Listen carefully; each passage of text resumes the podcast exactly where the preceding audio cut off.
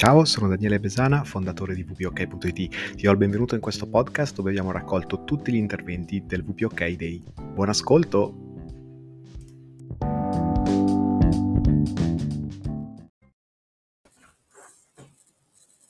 Eccoci qua, Fabio, benvenuto al VPOK Buongiorno.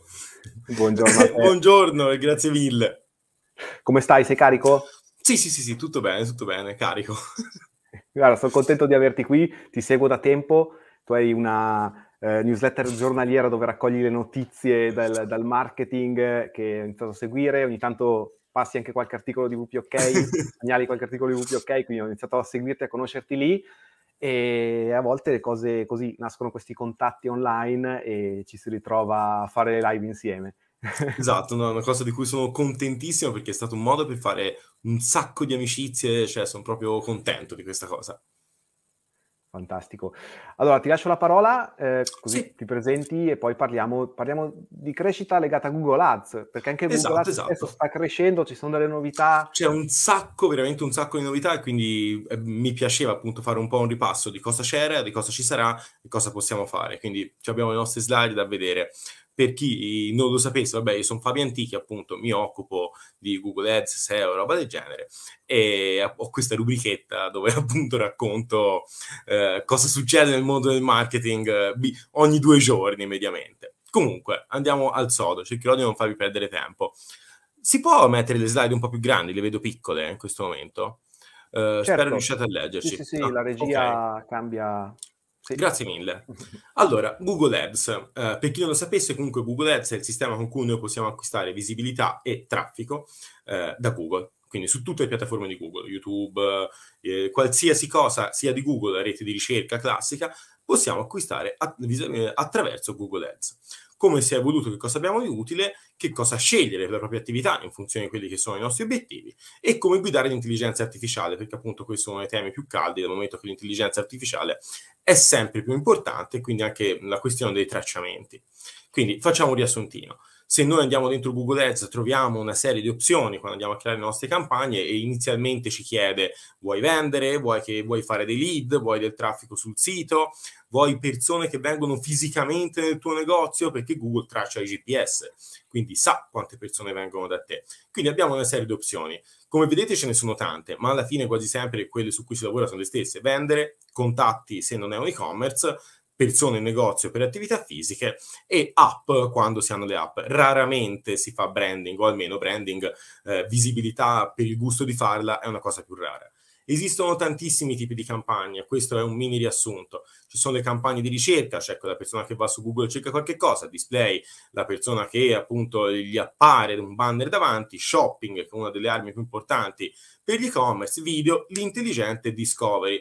Vedremo un po' cosa sono nel dettaglio di nuovo all'interno delle campagne noi troveremo la possibilità di selezionare quali obiettivi vogliamo dentro la campagna, quindi di ehm, visite al sito, quindi la persona deve venire sul sito e compiere un'azione, deve telefonarci o una visita al negozio, che appunto è una cosa molto curiosa e nuova. Dentro le campagne nuovamente troveremo la possibilità di scegliere su quali reti erogare, almeno questo nella versione classica, poi dopo faremo una veloce visione di come stanno evolvendo.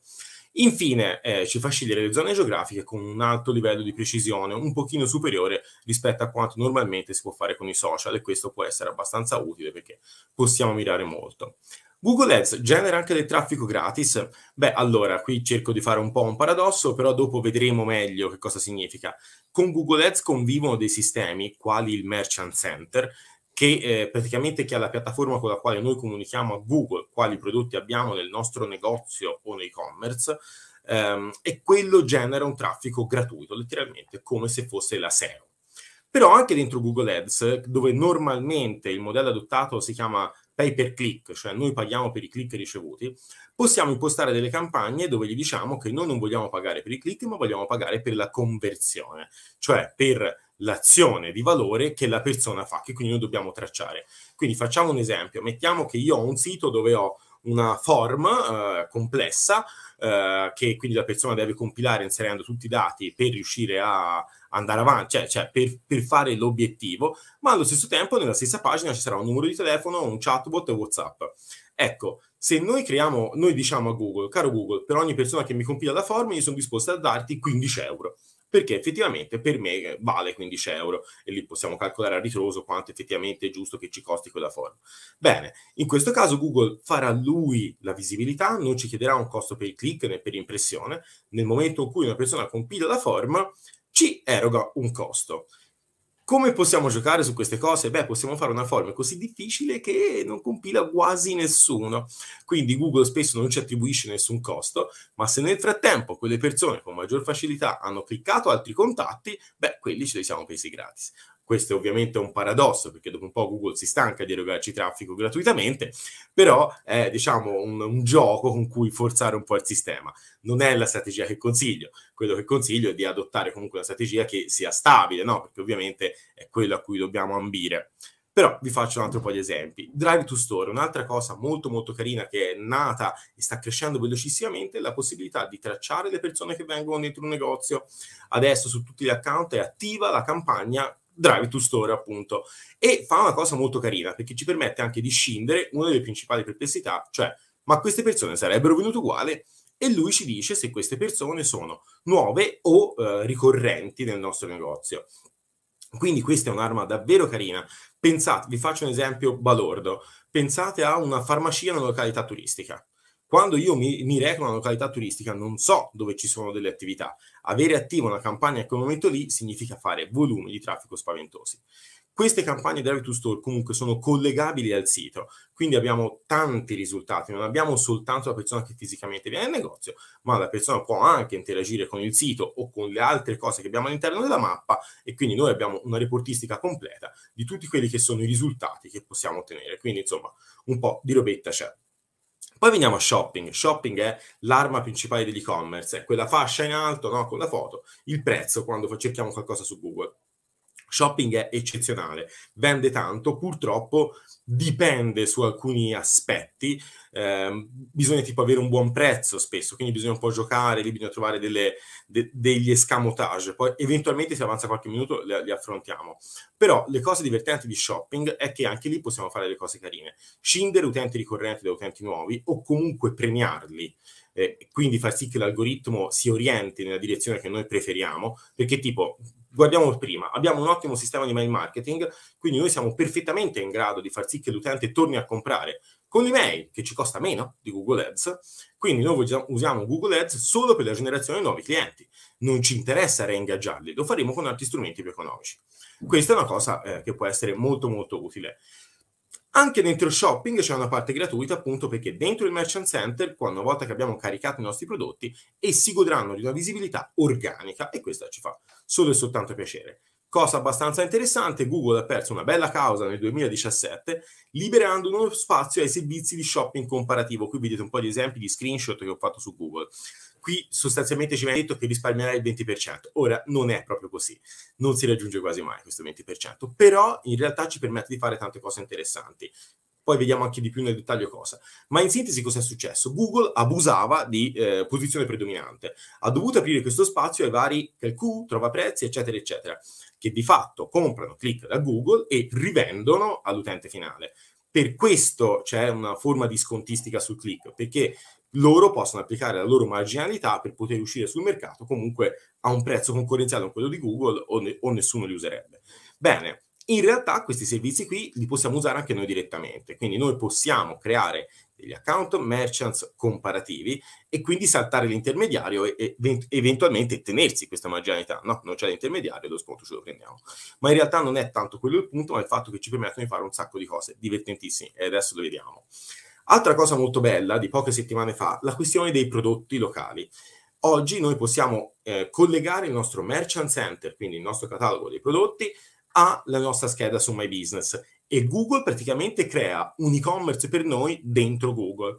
Se vedete qui, quando io faccio una ricerca, apparirà un annuncio shopping con la possibilità di acquistare in negozio. Quindi quando ci clicco mi dà una duplice opzione, entrare nel sito e acquistare dal sito o eh, entrare in una specie di secondo sito che Google crea dentro se stesso, dove rimette tutti i miei prodotti, consultabili e filtrabili secondo le categorie e le specifiche che metto nel feed, quindi nel, nel file con cui comunico i prodotti a Google, e eh, sulla scheda di Google, dove se voi vi cercate, no, eh, vi appare sotto uno slider con i, pre- i prodotti presenti in quel momento lì nella vostra attività.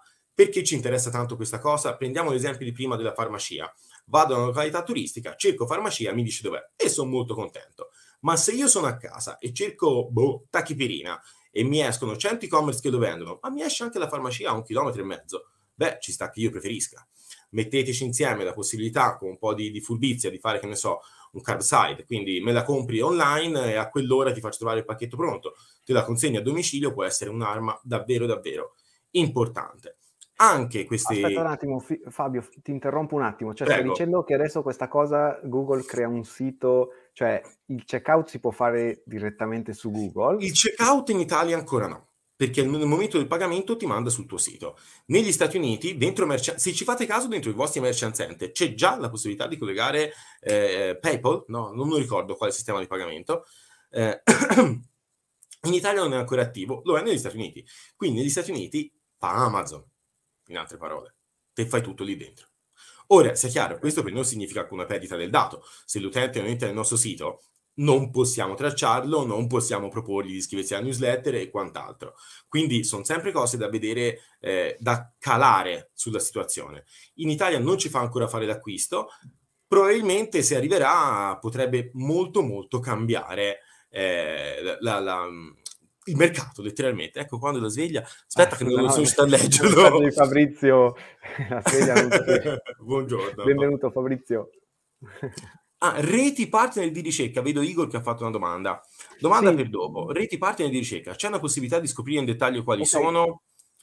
Pensavo Penso di tenerle per dopo le domande. No, scusami, Se vuoi scusami. rispondere subito. Eh... Guarda, sinceramente non ti so rispondere con precisione. È tanto che non le guardo, non uso quasi mai partner di ricerca. Di solito faccio un test a B per vedere se il gioco mi vale la candela, proprio con un esperimento. Sinceramente non mi ricordo. Forse nei posizionamenti no, non credo. Non lo so, non ti so rispondere. scusami. E, ehm, quindi andiamo avanti. Remarketing sui concorrenti. Ora qui sono un po' provocatorio, però anche qui possiamo fare delle cosine carine. Noi possiamo creare dei segmenti di pubblico personalizzati su persone che hanno visitato luoghi fisici. Quindi facciamo un esempio, ho una concessionaria, mi faccio un segmento di pubblico su tutti coloro che hanno visitato eh, fisicamente le concessionarie di miei brand concorrenti, ad esempio, in, un certo, in una certa area e quindi andargli a fare pubblicità a questi. Io so essere utente in target o persone che hanno visitato specifici siti, ad esempio quelli dei miei concorrenti. È ovvio che una cosa del genere va fatta con un po' di, eh, come si può dire, accortezza, perché altrimenti rischia di essere poco poco efficace, perché la persona potrebbe essere legittimamente fedele al proprio brand di riferimento, però se fatta con un po' di furbizia qualcosa si può cavare. Performance Max e shopping comparativo. Probabilmente avete sentito parlare, tra pochissimo tempo tantissimi della campagna shopping intelligente, che era una delle campagne più importanti per l'e-commerce, ma anche tante altre campagne presenti all'interno di Google Ads evolveranno in Performance Max, cominciano ad esserci dei trick che permettono all'interno di queste campagne dall'altissima intelligenza artificiale di fare alcune modifiche, tipo, vi faccio alcuni esempi, poter inserire parole chiave negative, che adesso si può fare solo richiedendolo eh, proprio manualmente a Google, solo per le chiavi brand, eh, in futuro dovrebbe essere possibile farne di più, sarà possibile, e ci sono già degli esperimenti in corso, per imporre a Google il comportamento a Performance Max come se fosse una shopping, ma diciamola così, cosa ci interessa a noi? Noi dobbiamo cominciare a fare test su queste campagne, perché fra pochissime settimane saranno il nuovo standard, senza nel frattempo distruggerci gli account che ci hanno dato da mangiare fino ad oggi. Quindi su questa cosa qui diventa molto molto utile quello shopping comparativo che vedevamo prima. La possibilità di creare dei merchant center paralleli ci consente, dal momento che queste campagne hanno per Google la priorità su tutte le altre, di farle girare in affiancamento e non al posto di. Così facendo noi possiamo allenare le nuove campagne o semplicemente fare le test B. Quindi io ho una campagna che mi dà da mangiare mi domando se una possibile variante mi porta eh, dei vantaggi. Come posso fare a farlo? Bene, creando appunto un test B. Non sarebbe stato possibile. Utilizzando i servizi di shopping comparativo si può fare, ma vi faccio altri esempi. Eh, pensate, che ne so, voi avete sul vostro prodotto scelto una foto e un titolo. In questo momento sarebbe impossibile fare un test B fra due titoli. Quale funziona meglio? Con uno shopping comparativo lo potete fare, quindi vi potete smaliziare facendo un sacco di test A-B e capire come va. Tra l'altro, Performance Max devo ammettere che tendenzialmente non hanno cattive prestazioni. Quello che in dei casi si evidenzia è un andamento un po' a picco, cioè appena si accende ha un momento di grande gioia e felicità, poi cala un pochino. Sicuramente comunque ci sarà tanto da studiare e tanto da uh, spippolare, quindi uh, vi consiglio insomma di cominciare a metterci le mani adesso per evitare che arrivi il click day in cui tutto Google fa il salto e passa di là e vi ritrovate con un cerino in mano se non vi siete organizzati prima sulla questione dei tracciamenti importantissimi, sia Analytics 3 fino ad oggi e Analytics 4 entro luglio, o non avrete uno storico il prossimo anno perché a luglio 2023 non esisterà più, cominciate a farlo bene perché tutta questa roba di intelligenza artificiale si ragiona su due aspetti. Che informazioni gli date, come si comportano gli utenti. Quindi curate benissimo i vostri feed, sostanzialmente, o anche la SEO del sito, quando si parla di campagne di SA, titoli, eccetera, eccetera, derivano da ciò e curate i vostri tracciamenti, cioè a, a, Google dobbiamo dire quando un utente compra, cosa compra e tutte le micro conversioni che avvengono in mezzo. Meglio lo fate, meglio l'algoritmo funzionerà e quindi insomma di, diventa importantissimo. Velocemente, questi sono i miei contatti, se vi servono, spero di essere rientrato nei tempi, ho ancora il tempo per le domande e risposte e Alla se grande. vi interessa c'è cioè, la promozione. Mamma mia, vi ho terrorizzato con questa cosa dei tempi. Vedi, oh, ci ho messo tre minuti di più, dai. Allora, offerta speciale, momento offerta speciale. Allora, allora ecco devo... qua. Budget mensile per un sito vetrina che propone servizi di consulenza. aspetta, aspetta, poi passiamo un attimo, un attimo, un ah, attimo. Ah, scusami. Poi passiamo alle domande. Intanto eh, se vuoi presentare l'offerta speciale che gent- super gentilmente ci hai preparato. Sì, ho fatto questa promozione, la gestione dell'account Google Ads a 300 euro al mese per un minimo di due mesi, senza costi di attivazione. Quindi se avete voglia di, eh, vi state domandando di fare qualcosa oppure avete già un account e volete gestirlo, niente, una promozione. Ottimo. Grazie, grazie davvero. Eh, grazie a te. E adesso sì, adesso passiamo al momento più Come faccio domande e risposte. Ah, scusati, torniamo, torniamo qui. Eccoci qua. E budget Laura chiede, budget, budget mensile per un sito vetrina che propone servizi di consulenza, videocorsi, ebook. Guarda, non è tanto semplice risponderti al volo, bisogna... intanto sono tre ambiti abbastanza diversi. Consulenza di che tipo, videocorsi, ebook, videocorsi su che tema, eccetera. Quindi la prima cosa che io ti direi è andiamo a vedere come, cioè, sono come tre progetti distinti da quello che sto capendo. Quindi la prima cosa che andrei a vedere è il livello di concorrenza e il numero di ricerche che vengono effettuate per te pertinenti.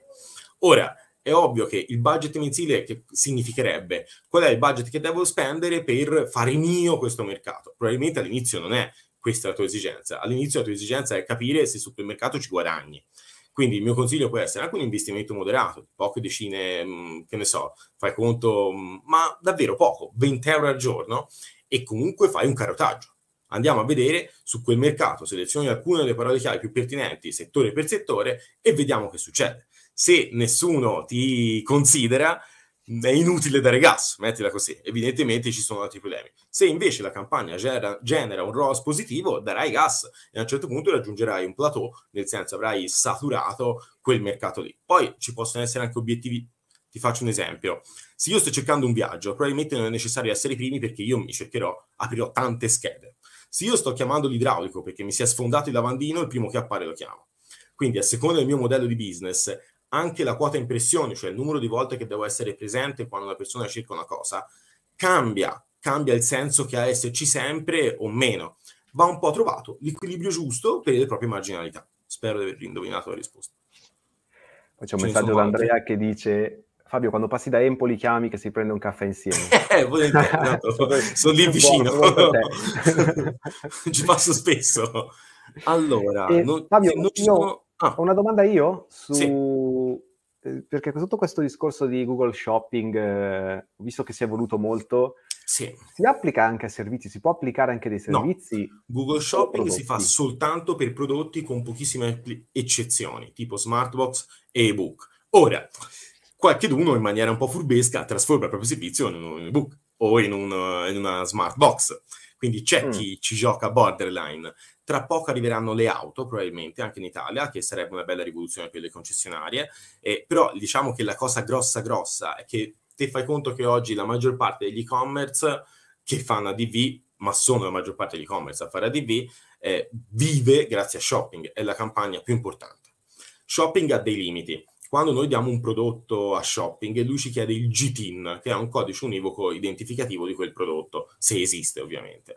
Ma se io vendo una scarpa Nike, facciamo un esempio, io metto a vendere una scarpa Nike che esiste, appunto, io sono un rivenditore come tanti, con questo codice che Nike ha creato, Google sa da subito come tutte le persone nel mondo si relazionano con quel prodotto lì e quindi sa da subito se io lo sto vendendo mm. cara, velocemente, con i giusti servizi di spedizione. In altre parole, se non sei competitivo, sei fuori dalla partita prima di iniziarla. Questa cosa qui è un limite ovviamente perché ti costringe sempre ad avere prezzi molto bassi, eccetera. Allora, ci sono appunto su, su shopping, si può giocare a livello di merchant center, cioè da dove noi diamo i prodotti a shopping, ingannando nei casi, cioè se non siamo competitivi non ci conviene farglielo sapere a Google. E ovviamente noi non, non possiamo avere un catalogo dove siamo sempre super economici. Se si riesce a fare tanto bene, ma si lavora con bassa marginalità.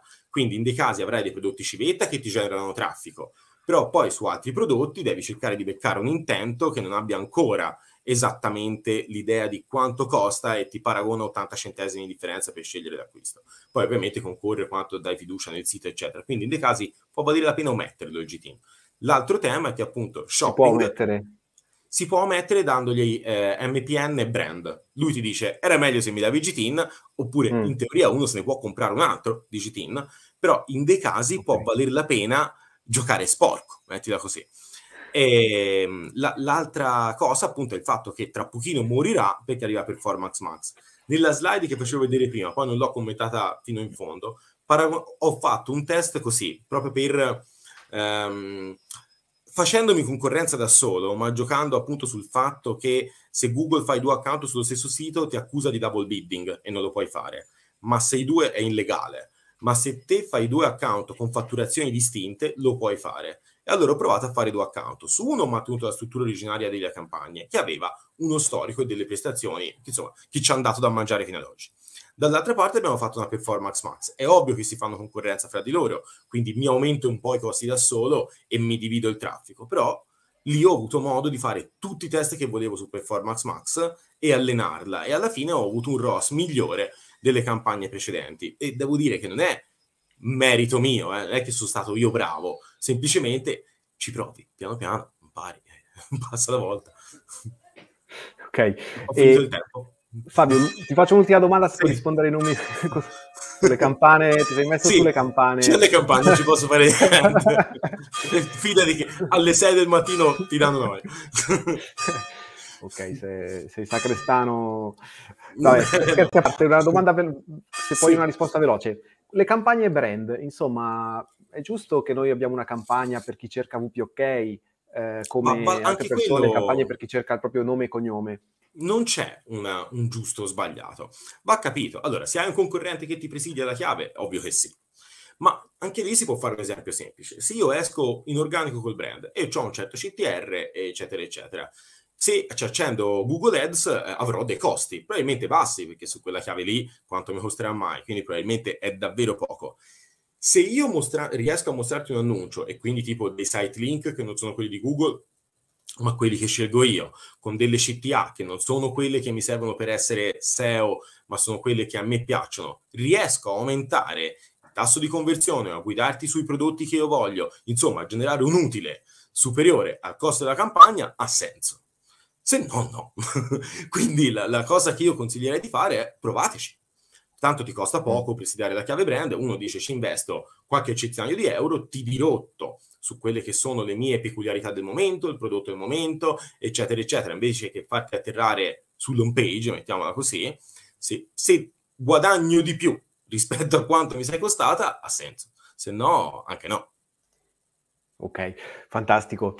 Fabio, io ti ringrazio tantissimo per questo tuo intervento e per le, le, cose che... Mi piace che hai detto anche che con... ci hai fatto capire che ci sono dei modi un po' per giocare intorno a... No, nel senso, io non, non voglio... qualche click gratis. No, non voglio spingere a fare cose brutte. Dico che, cioè, che lo strumento è uguale per tutti.